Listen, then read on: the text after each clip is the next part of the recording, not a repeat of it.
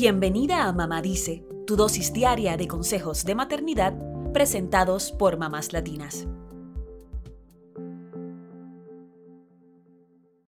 Los niños de origen hispano o latino en Estados Unidos ya son 19 millones.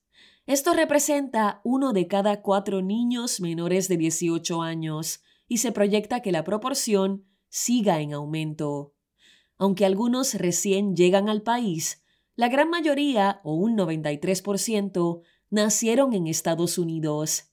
Sin embargo, la mayoría conoce de cerca la experiencia de los inmigrantes, porque un 53% de ellos vive con un padre o madre que nació en el exterior, y un cuarto de los niños latinos tiene un padre o madre que es un inmigrante no autorizado.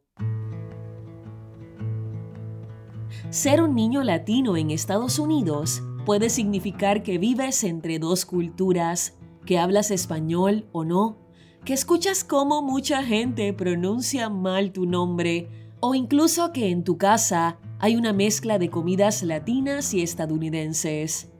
Quizá ven las telenovelas con la abuela, están cambiando constantemente entre español e inglés, y puede que se relacionen con muchos otros latinos, o incluso que sean uno de los pocos que hay en su comunidad.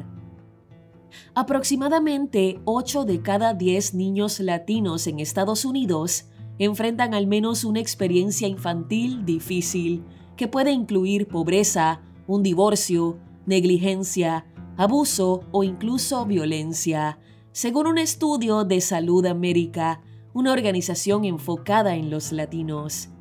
Estas experiencias tendrían un efecto profundo en el desarrollo de los niños y podrían devenir en problemas de salud como obesidad, ansiedad y agresión. El problema es que muchos niños latinos tienden a vivir en vecindarios con menos acceso a alimentos saludables, dice el estudio. Tampoco tienen tantos espacios para estar activos como parques o centros recreativos. Además, solo un 42% de los niños latinos asisten al preescolar, lo cual los hace estar menos preparados para cuando comienzan el jardín de infantes. Sin embargo, hay formas de mitigar estas situaciones.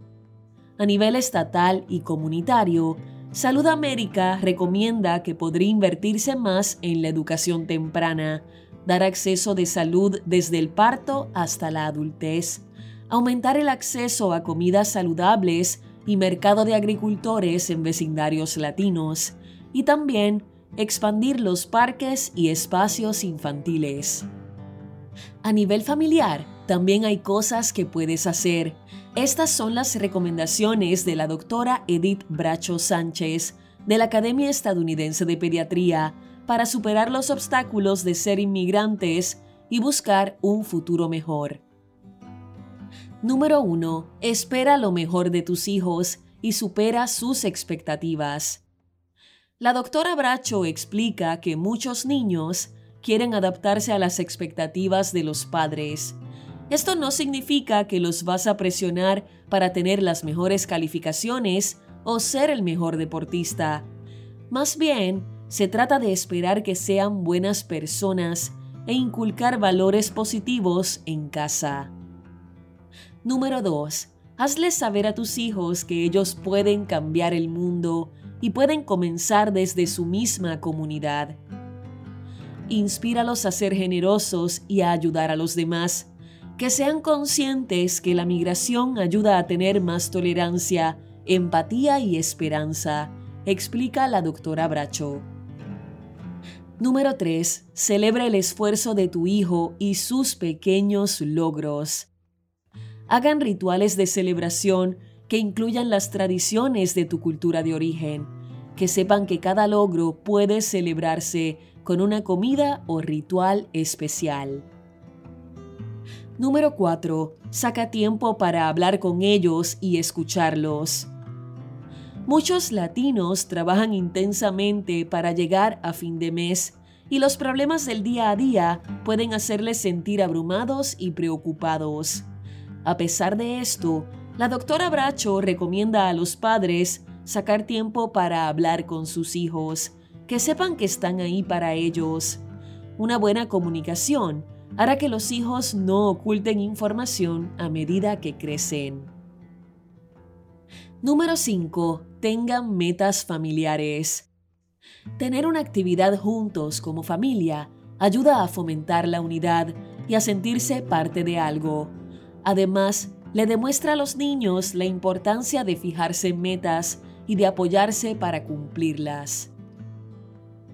Por último, los lazos familiares y el amor que se dan suele ser lo más que los niños recuerdan cuando crecen. Dense cariño y apoyo, que estas suelen ser las herramientas más importantes para que los niños triunfen en el futuro.